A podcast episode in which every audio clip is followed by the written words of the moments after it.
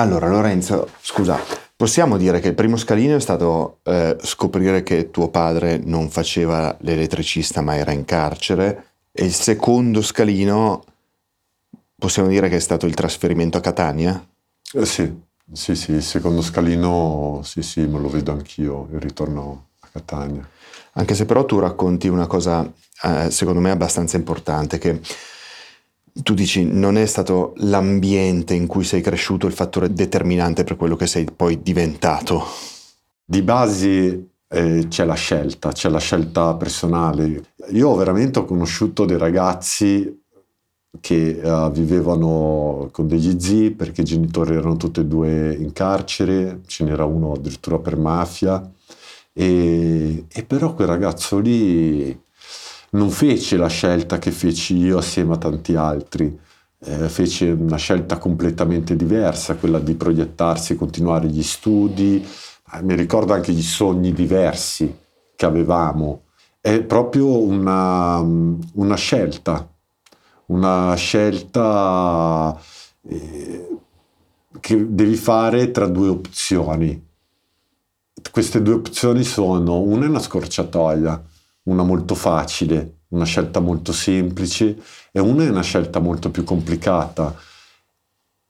E la scelta più complicata è ovviamente uh, uscire da quel circuito delinquenziale per un ragazzo. Quello è molto più complicato, più coraggiosa anche, perché poi vivi anche i giudizi delle persone in quell'ambiente e ti vedono come un traditore, l'infame. Io ho fatto la scelta più facile pensi che quella fosse proprio una decisione che hai preso, come se fosse una cosa da inseguire, un sogno quasi da realizzare quello?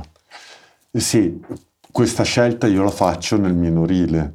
Io lo faccio, io me lo ricordo molto bene, il, proprio la decisione che io sarei stato questo nella vita.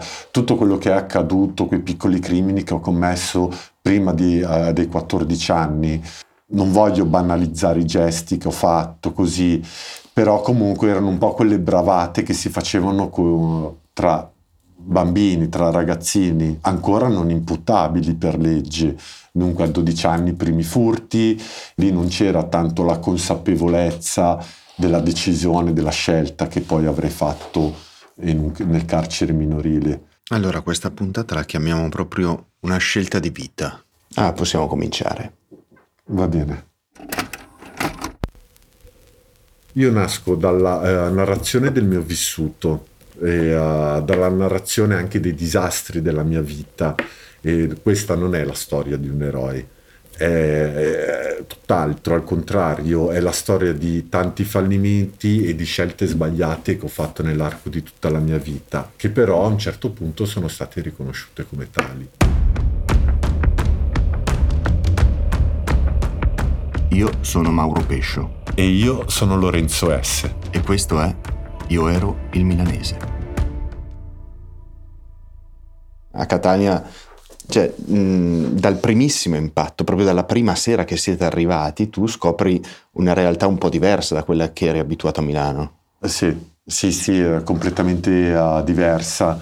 Era um, più libera, più, fatta più di libertà perché comunque arrivavo in un contesto dove tutte le famiglie si conoscevano, tra un palazzo e l'altro, dunque tutti i ragazzi anche della mia età, dunque bambini, avevano questa libertà di rimanere all'interno di questa via chiusa, il Viale Moncada. Però volevo andare da un'altra parte, cioè fra tutte queste scoperte che tu fai immediatamente, proprio nei primissimi giorni che sei a Catania, scopri anche che esiste una parte tua, della tua famiglia che tu prima ignoravi. Sì, sì, sì. E, e questa scoperta fu bellissima. Ti leggo un pezzo.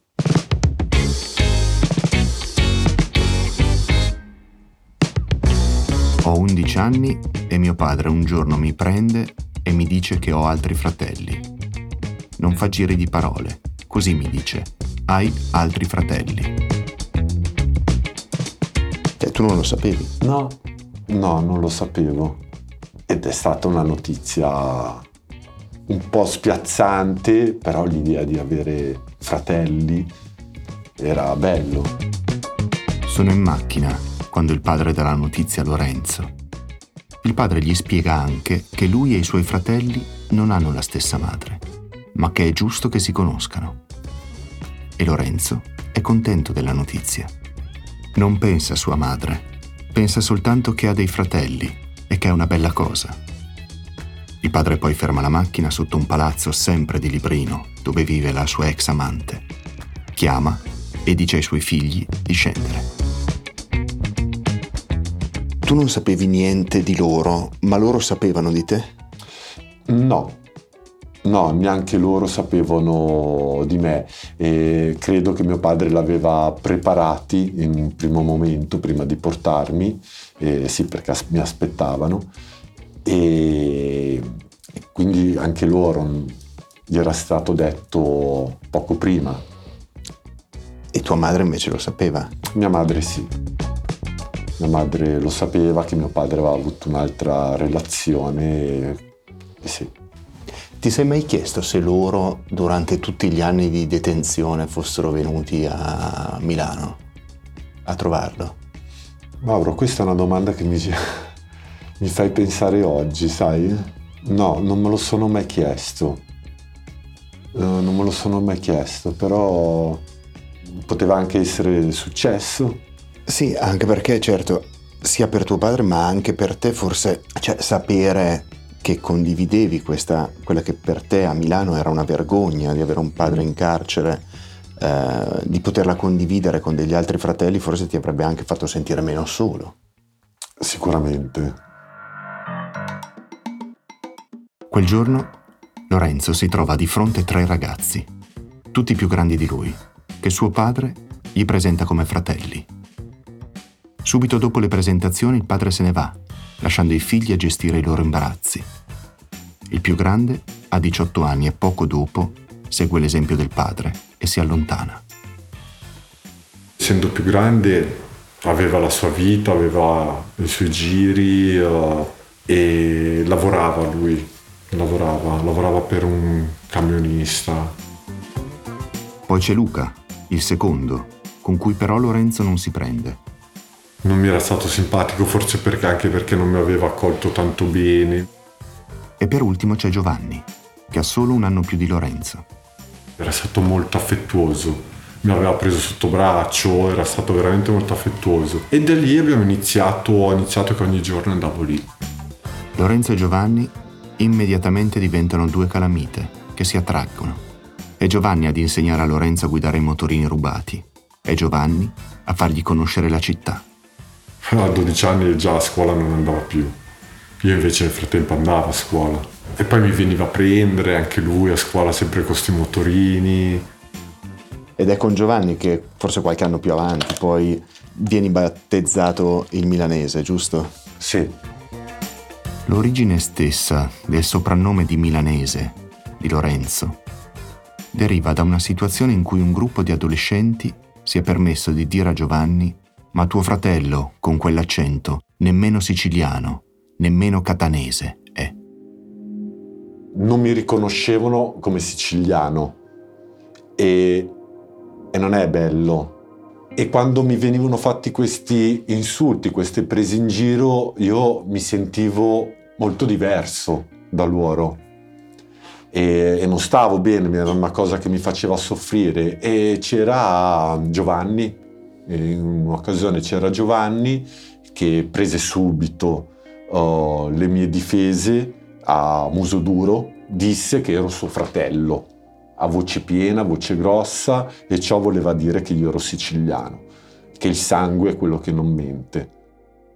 E questa cosa ti piaceva? Oh, da matti, da matti, perché mi metteva, se non alla pari, anche un gradino in più perché mi metteva alla pari con, uh, con Giovanni e uh, poi magari molti ragazzi mi mettevano alla pari anche per paura di Giovanni, poi il tempo impararono anche purtroppo anche ad avere paura di me, molto probabilmente. E, però sì, mi inorgogliva tantissimo, mi dava un'identità comunque chiara con quel territorio che io appartenevo, a cui quartiere, a quel posto e anche se ero appena arrivato. E questo è ancora un ulteriore gradino. Sì. Sì, sì, un ulteriore gradino. Inizio a mettere radici io. Ed è quello il momento in cui nasce la prima batteria? Eh sì, sì, sì. Allora, specifichiamo esattamente anche che cos'è una batteria, perché una batteria non è chiarissimo. Certo, potrebbe essere linguaggio. una batteria di pentole o una, Assoluti- o una batteria anche di uh, strumento musicale. La batteria per noi ha, ha un significato molto profondo, aveva per noi, perché era una, um, un'alleanza, un'alleanza tra ragazzi che non si sarebbero mai traditi e quello che facevano lo facevano assieme ed erano sempre i soliti. E, e quindi la batteria, inteso nel gergo delinquenziale, è un gruppo di persone, di ragazzi in questo caso, che si ritrovano e vogliono fare un qualcosa nell'ambiente delinquenziale e di, condividono delle idee e dei bisogni. E chi eravate? Hmm. Nasce da me e Giovanni, e poi uh, si sono avvicinati, avvicinati, altri due ragazzi, i primi due, che avevamo, io avevo già conosciuto, erano uh, amici di Giovanni, però non ci si frequentava assiduamente, che erano Salvatore e Ivan. E andavamo molto d'accordo, erano veramente simpatici a loro modo, erano molto molto forti e con loro boh, eh, uh, ci si ritrovava sempre uh, nello stesso viale perché anche loro abitavano su quel viale lì. E, e lì uh, si decideva cosa fare. E che poteva essere andare a recuperare un motorino oppure andare a, nel, nel garage dove avevamo già i motorini rubati a smontare, a fare. Si faceva tutto assieme fino ai 14 anni sono stati tutti furti di uh, magliette, uh, dunque andavamo ai mercati, uh, super, centri, tipo centri commerciali, cose del genere, no? Ci tiravate su qualcosa?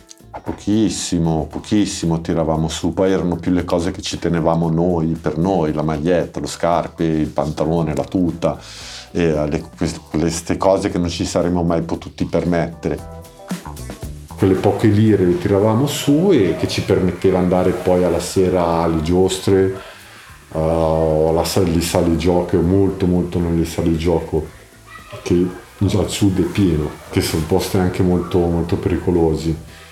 A noi piaceva già il fatto di andare in una sala giochi, hai 13 anni, avere una sala giochi, hai i soldi in tasca, dentro ci sono ragazzi molto più grandi di te, stai dando un segnale che c'è anche la tua presenza lì, che è un posto di, di delinquenza molto forte, però che tu non sai.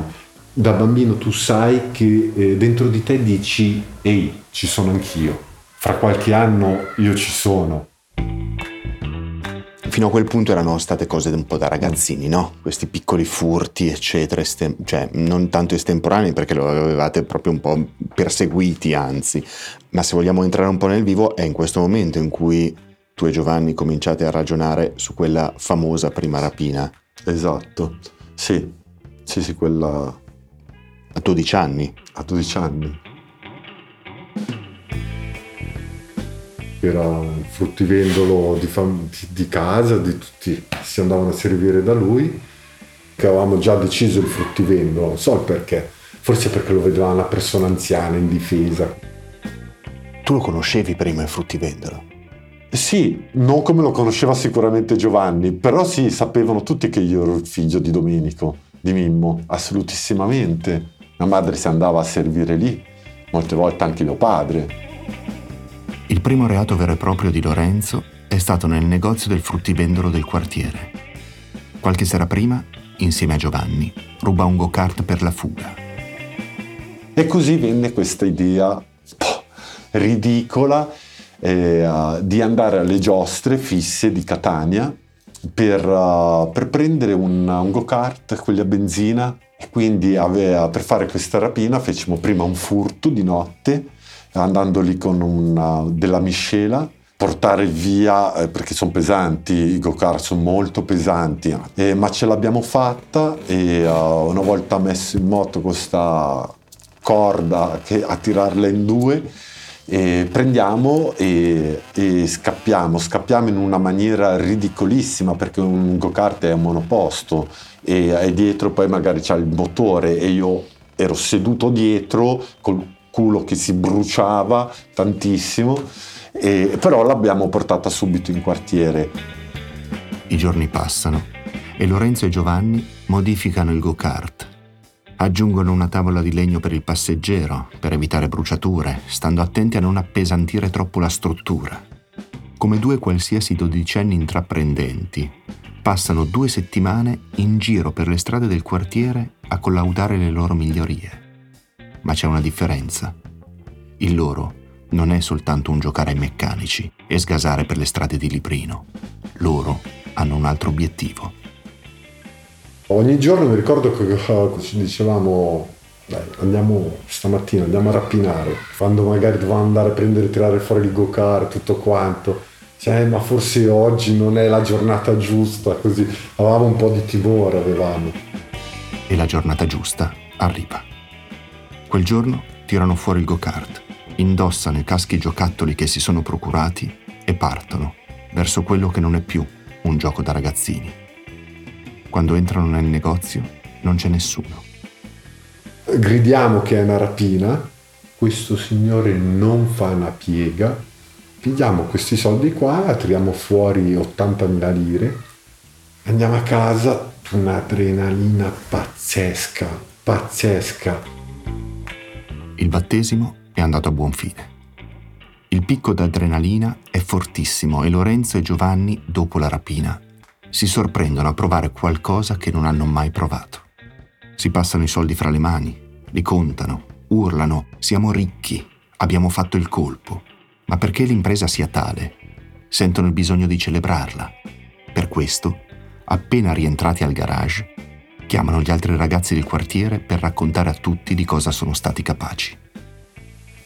Bacche sulle spalle, cazzo, siete dei grandi, minchia, tutti ci esaltavano, ci portavano così per aver fatto questo lavoro, perché alla fine poi noi avevamo iniziato a chiamarlo lavoro. Ma tanta è l'eccitazione, tanto è il bisogno di condividere con tutti quella che a loro è sembrata un'impresa, che la voce si diffonde. Quella sera stessa, poche ore dopo, Lorenzo è a casa, con sua madre e suo padre. È seduto di fianco al padre e sta guardando la televisione suona il citofono, mia madre va a rispondere, mette giù, guarda mio padre e dice il fruttaiolo. Io ero lì che stavo guardando la televisione, ero seduto a fianco a mio padre sul divano.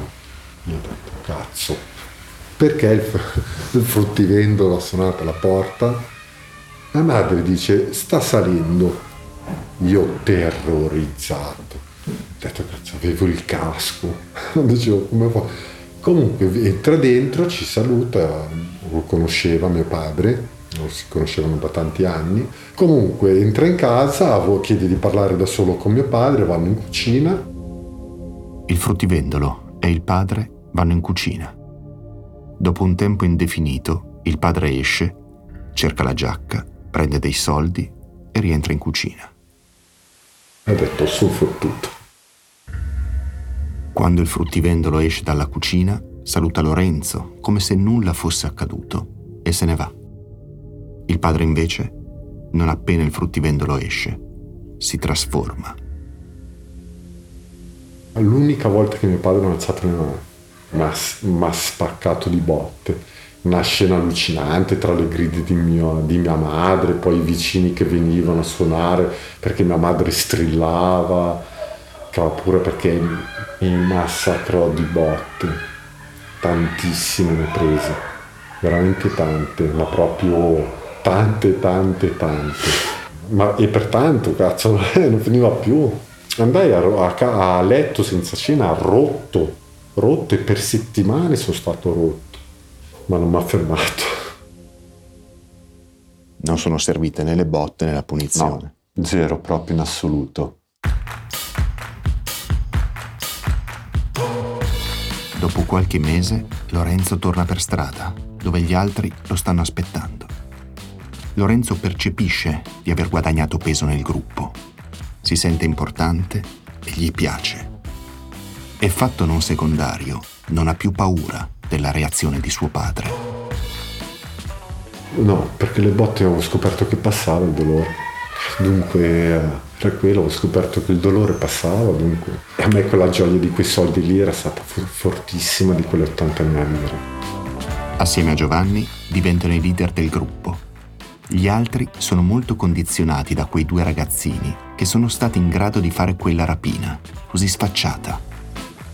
Tu dici stupidi, stupidissimi, è vero, ma non è che un bambino dice siete stati stupidi, dice cazzo, avete avuto le palle di andare sotto casa così. E, e a casa con tua mamma e tuo papà dopo, dopo questa rapina dal fruttivendolo? È cambiato qualcosa? Sì, sì, sì, sì. Da quel momento, ogni volta che uscivo, vedevo, ricordo ancora il volto di mia madre teso, con la paura, con le solite raccomandazioni, mio padre con quel tono molto fatto di potere, di, di autoritario, eh, mi intimava di stare attento, di non fare più cazzate, eh, ma erano tutte cose per me che mi entravano da una parte, mi scivolavano, scivolavano.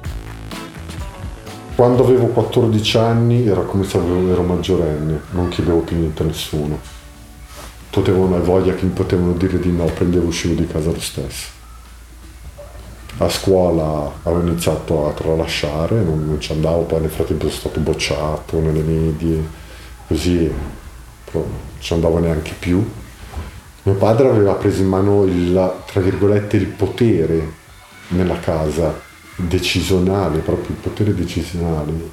Mia madre non contava più niente, non era più mia madre quello che mi diceva quello che potevo o non potevo fare, era mio padre. Mio padre non lo riconos- la sua autorità non gliela riconoscevo e il risultato era che facevo quello che mi pareva. Dopo le botte per la rapina dal fruttivendolo, il padre di Lorenzo non ha più reazioni violente nei suoi confronti. Sa cosa combina il figlio, ma non riesce in nessun modo a contenerlo. Si arrabbia, ma per tutta risposta, quando alza la voce, Lorenzo esce di casa e fuori sa che ci sono gli altri ad aspettarlo.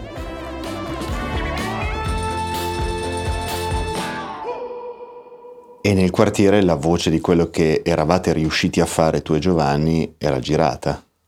Sì, sì, sì, sì, sì. È lì che poi uh, la batteria uh, aumentò anche di una persona dopo quello. Uh, arrivò un altro ragazzo, Marco, e, ma proprio per questo, per, perché comunque la voce era girata, che non rubavamo più magliette, ma che avevamo rubato soldi. E si sono avvicinati anche dei ragazzi più grandi che ti hanno fatto una proposta. Sì, quello dopo qualche, dopo un annetto, comunque avevo 14 anni, e sì, si avvicinarono esclusivamente a me. E perché hanno scelto te e non Giovanni, ad esempio? Perché io e Giovanni avevamo simili ma anche molto diversi. E allora, non temavamo tutte e due il fatto di andare a fare un qualcosa di illecito entrambi, eravamo molto spregiudicati. E, ma una netta differenza era che eh, Giovanni era, era tosto, eh, reagiva molto d'impulso, che era molto violento. Era. E invece no, io ero una persona che faceva anche, però ero molto molto più tranquillo ero molto più calmo, ma non meno vendicativo. Agivo in maniera diversa, ero molto più riflessivo, lo sono sempre stato. E quindi queste persone più grandi di me, maggiorenni, uh, scelsero me. Quindi un giorno si avvicinarono e ero, eh, quando si avvicinarono ero solamente con, uh, con Marco e non c'erano gli altri della batteria, non c'era neanche uh, Giovanni. Io mi allontanai da Marco per avvicinarmi a loro perché mi avevano chiamato e mi fecero una proposta molto semplice, era se volevo partire con loro per fare un reato, per fare una rapina in banca. Questo momento segna un ulteriore passaggio nella vita di Lorenzo. Quanti anni avevi? 14. A contattare Lorenzo per la sua prima rapina vera e propria sono dei ragazzi del suo quartiere, Librino. Sono tutti maggiorenni. Dopo essersi avvicinati, i ragazzi gli propongono di fare l'apertura.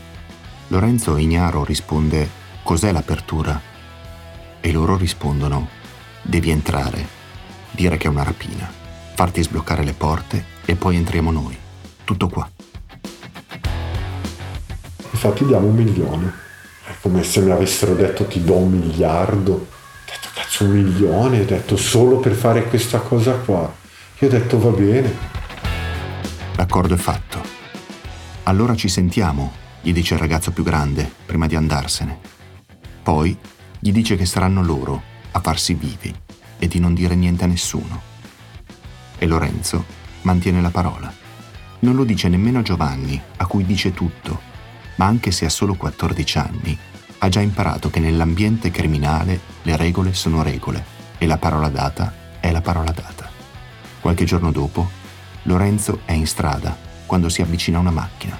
Lo chiamano e gli dicono guarda che domani partiamo. Siamo partiti alle 4 di mattina, diciamo, io sono scappato di casa in poche parole perché sono uscito di nascosto, partimmo con un vecchio Mercedes quanti eravate? Eh, era quattro, con me quattro, di tutti maggiorenni. Erano tutti di quel cortile lì, di quel viale dove abitavamo noi. Il viaggio da Catania a Milano è un viaggio di istruzione. Gli spiegano nel dettaglio quello che dovrà fare. Mi spiegavano, è stato un viaggio per spiegarmi il piano. Poi per me era la prima volta, dunque erano molte le raccomandazioni, ma non erano dei rapinatori professionisti, chiamiamoli. Avevo paura. Non ti nascondo che uh, durante il viaggio ricordai il viaggio che feci scendendo giù con mio padre, così. Sì, lo ricordai, ricordai quella galleria che poi facendola all'incontrario non vidi più il mare e, uh, e lì pensai al viaggio che feci da bambino. Il compito di Lorenzo è quello di entrare, annunciare la rapina e far sbloccare le porte. Dopo che le porte sono sbloccate, entrano in due. Un altro invece sarebbe rimasto fuori con la macchina accesa, di fronte alla banca. E gli altri due andavano dietro alle casse e prendevano i soldi. I compiti erano questi.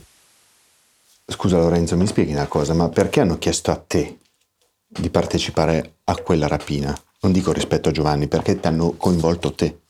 Perché avevano bisogno di un incensurato. Ovvero? E, ovvero di una persona che non era pregiudicata e non era schedata. E ciò vuol dire uh, che io, il mio compito era quello di entrare dentro la banca viso scoperto e una volta dentro avrei dovuto gridare comunque che c'era una rapina e di sbloccare le porte per far entrare i, uh, i miei compagni uh, a, a rapinare poi la banca perché poi erano armati loro. Dunque il mio compito era per loro dare la faccia alle telecamere. Incensurato. Questo è il motivo per cui è stato scelto. Se anche le telecamere lo avessero inquadrato, non avrebbero comunque potuto risalire a lui. Lorenzo è un'esca. Può andargli bene come può andargli male. Ma di tutto questo Lorenzo non sa niente. E questi ragazzi ti sembrano degli eroi. Sì, sì, dei miti assoluti, perché comunque io li conoscevo, non ci si frequentava per l'età diversa, però io vedevo arrivare una volta al mese con motociclette diverse, ragazze, compagnie, macchine, macchinoni, uscire. Dopo un viaggio lunghissimo, il gruppo arriva a Milano e colpisce faccio quello che loro mi hanno detto. Mi mise a gridare forte che era una rapina, ho ripetuto due o tre volte forse che dovevano sbloccare le porte perché sennò ammazzavo tutti, eh, che tipo che facevo strage. I cassieri vedono un ragazzino agitato, che sembra armato, che sta urlando di sbloccare le porte. Capiscono subito di non avere molti margini. Le porte si sbloccano, il semaforo della doppia porta da rosso diventa verde. Subito dopo entrano gli altri, col passamontagna. Sono passati 30 secondi dal suo ingresso in banca. Ne passano altri 30 e sono tutti fuori. Sulla carta una rapina come quella che, che tu ci racconti um, può essere molto fruttuosa, siamo nei primi anni 90, no? Immagino. Eh sì. E com'è andata poi? La rapina uh, andò bene, andò bene perché comunque uh, eh, venne fatta e arrivammo a casa con, uh, con, i soldi. Però da quello che tu, da come lo dici, sembra che c'è un però. sì, sì, due ce ne sono di però. Ce ne sono uno che lì scoprì che a me non mi aspettavano tutti i soldi che avevano preso, si stavano prendendo loro. Loro ne avevano molti di più.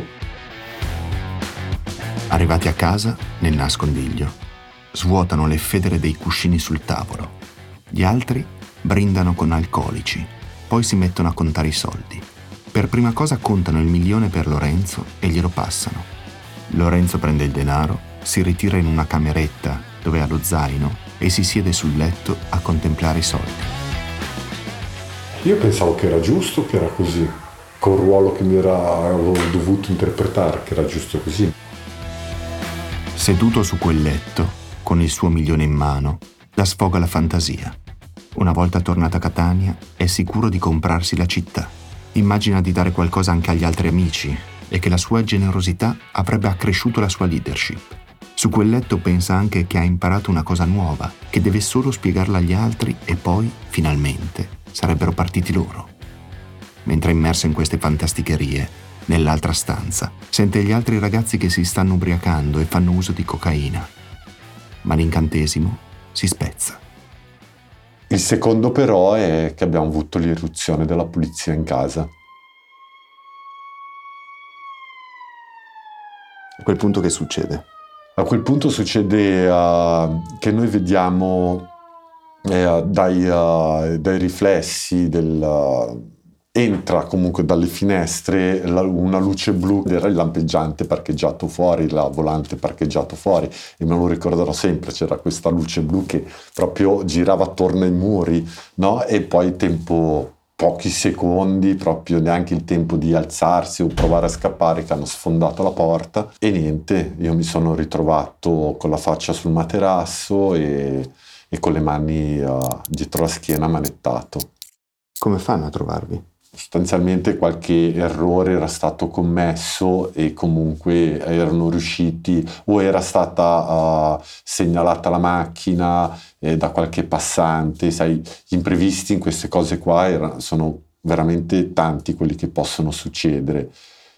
Credo che quella era una cosa un po' non improvvisata, ma comunque fatta da ragazzi giovani anche loro. E c'è un'altra cosa che tu mi hai raccontato che ancora tu non avevi la percezione della gravità di quello che era successo. Esatto, Mauro. Io proprio. Io quando mi portano in caserma e scoprono che sono minore, ero alto una stanga e mezza, ero minorenne, e io a loro glielo dicevo: guardate, boh, eh, arrivederci, grazie, mandatemi a casa. Poi un, carab- un carabiniere mi chiese il numero dei miei genitori di casa. Ho detto, ma stai scherzando? Ma chi ce lo dice? Non glielo dico. Ho detto, non deve chiamarli. Cioè, nel senso, cos'è? Una denuncia e boh, va, me ne andrò a casa. E sto carabiniere mi ha guardato basite. Cosa stai dicendo? Hai, hai presente cosa hai fatto? Hai fatto una rapina in banca. Hai 14 anni e sei imputabile per la legge, gli dice il carabiniere. Lorenzo non può far altro che passare il numero di telefono dei genitori e aspettare gli eventi. Dicevo, porca miseria, dove sto andando a finire adesso? Dove vado? E poi avevo il terrore dei miei genitori, di mio padre, avevo il terrore, quella celletta di, comunque di sicurezza, io pensavo, e eh, adesso che succede? 14 anni sono troppo pochi nell'arco di una vita per vedere l'orizzonte restringersi. A 14 anni può già finire tutto speranze, sogni, ambizioni, amore. Il futuro non può essere già scritto a 14 anni. Ma questa regola, che dovrebbe essere ferrea, purtroppo non vale per tutti. Penso che comunque sì, che sto facendo eh, la fine di mio papà, chiuso in carcere. Quindi eh, non sapevo a cosa sarei dovuto andare incontro, per quanto tempo. Il processo per direttissima, il primo processo di Lorenzo, si conclude con una condanna a un anno e dieci mesi da scontare al carcere minorile Cesare Beccaria di Milano. L'avvocato fa una richiesta di arresti domiciliari vista la giovane età, che però vengono rifiutati direttamente in aula con la motivazione di provenire da una famiglia con precedenti penali. Per Lorenzo, non ancora quindicenne, si aprono per la prima volta le porte del carcere. Il Beccaria. Entro nel carcere per la prima volta, il carcere minorile. Prima di entrare nel carcere, però, con Lorenzo abbiamo scelto di approfondire come cambia, dopo la condanna, il rapporto con i suoi genitori. Viene solamente mia mamma a trovarmi. E quando lei viene al colloquio, vabbè, è scena straziante perché mia madre crolla in lacrime e io ero anche molto, ancora un po' provato, insomma, erano appena dieci giorni, mi trovavo all'interno di un carcere, insomma ero molto disorientato e mia madre in lacrime, dunque provavo a rassicurarla che stavo bene e poi uh, chiesi uh, papà dov'è?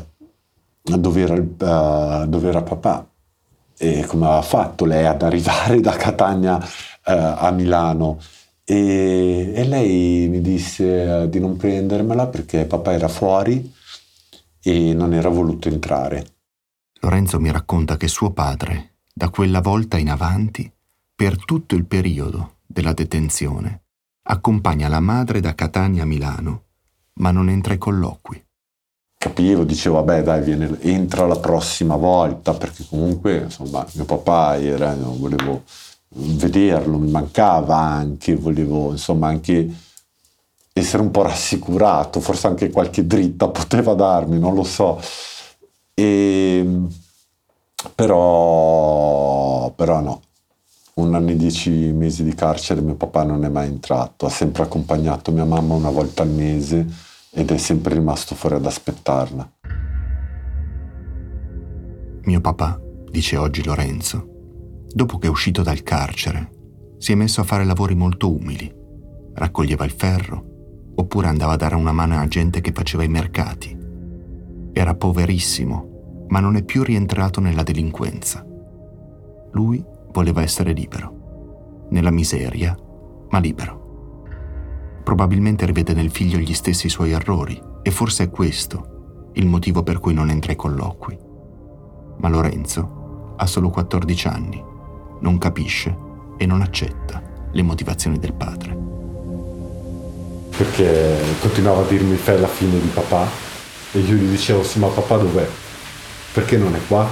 Fa non se la sentiva di entrare. E ha detto perché io mi se a dieci anni, a otto anni me la sentivo di entrare dentro al carcere a trovarlo. Cioè, mi piaceva quando ho scoperto che era un carcere, che c'erano le guardie, che era polizia, che mi tenevano via lontano mio padre. Mi piaceva venire in galera essere perquisito e allora iniziavo un po' a rinfacciare questa cosa a mia madre e mia madre ci stava male perché non sapeva come difendere mio padre però lo difendeva, prendeva le sue parti mi diceva sempre lo devi capire che non è facile per lui vederti qua dentro hai fatto la stessa cosa che ha fatto lui ma io queste parole non le capivo dicevo ma è lo stronzo è da quattro anni che è uscito io sono in galera mi hanno arrestato non mi viene a trovare e lì ha ho iniziato a provare un po' di anche rancore nei confronti di mio padre. Oltre a dover affrontare questi complicati, inevitabilmente complicati, rapporti con sua madre e suo padre, Lorenzo deve anche affrontare un anno e dieci mesi di carcere. Eh, il minorile all'epoca era molto violento, era. e nel quotidiano erano risse risse, eh, rapine di... fui rapinato anch'io. Succede che un giorno la madre di Lorenzo sale a Milano con un pacco per lui. Nel pacco, oltre al cibo e ai bisogni di prima necessità, c'è anche un paio di scarpe nuove. E Lorenzo sa che sua madre non va a rubare le scarpe come faceva lui. La madre fa la donna delle pulizie e quelle scarpe sono costate fatica. Quando entra in cella però, viene assalito da un gruppo di ragazzi. Lorenzo prova a ribellarsi, ma sono in tanti a tenerlo fermo. Uno di loro, probabilmente il capo, ispeziona il pacco e gli prende le scarpe. Proprio quando si, si, se ne andarono che iniziai a pensare, a pensare a mia madre, a quelle scarpe, a mia madre, le scarpe, ero, ero entrato veramente in un loop e quella paura che avevo comunque quando era svanita completamente, la rabbia veramente aveva preso un sopravvento e non ce ne stavo solamente il pensiero, ancora oggi mi arrabbio, il pensiero che comunque quelle scarpe arrivavano da mia mamma, da una fatica, da un viaggio in macchina, cioè, e, e, così eh, decisi che dovevano, dovevo riprendermele queste scarpe. E per riprenderle, Lorenzo aspetta il momento opportuno. Aspetta che il ragazzo che gliele ha rubate passi di nuovo davanti alla sua cella. Finge di non vederlo ma appena supera la sua porta, lo prende alle spalle e lo massacra. Lo lascia a terra, poi va nella sua cella e si riprende le scarpe. Immerso nella violenza del carcere minorile, Lorenzo non cerca, ma soprattutto non trova stimoli per intraprendere un cambiamento di mentalità. Al contrario, rafforza le sue convinzioni. Cerca di non mischiarsi con gli altri ragazzi detenuti la maggior parte di loro sono dentro per furti e spaccio, cose che a lui non interessano. Quello che può fare è ripensare a quella rapina per cui è stato condannato, agli errori che gli altri hanno commesso, al ruolo che lui ha avuto, che non è stato così secondario come gli hanno fatto credere, e che la paga di un milione era davvero poca cosa. Ho iniziato a pensare che quella che poi ho iniziato a chiamare la società, identificarla proprio la società, tutte quelle persone che mi ruotavano attorno, così, che non mi interessava niente di loro, che non, non volevo neanche far parte di quella che appunto della società così, che io avevo la mia batteria. E io quello volevo. E iniziai a vedere tutto un... tanti nemici attorno a me, tanti, tanti nemici e io decisi, uh, fu un ragionamento molto razionale, eh, molto lucido, e che io ero come mio padre e che io volevo essere come era stato mio padre. Io inizio a pensare che anch'io lo potevo fare e che molto probabilmente lo potevo fare anche molto meglio e non mi sarei fatto tanti anni di galera come l'aveva fatto mio padre. Che sarei stato molto più furbo, ma che io quello volevo fare e presi la decisione che quella era la mia strada e che quello era quello che volevo fare, ovvero il rapinatore. Fine puntata 2. Io ero il milanese è un podcast originale di Rai Play Sound di Mauro Pescio. Sound design di Leonardo Carioti. Direzione artistica Andrea Borgnino. Responsabile di produzione Anna Maria De Logu. Esperto di produzione Paola Manduca.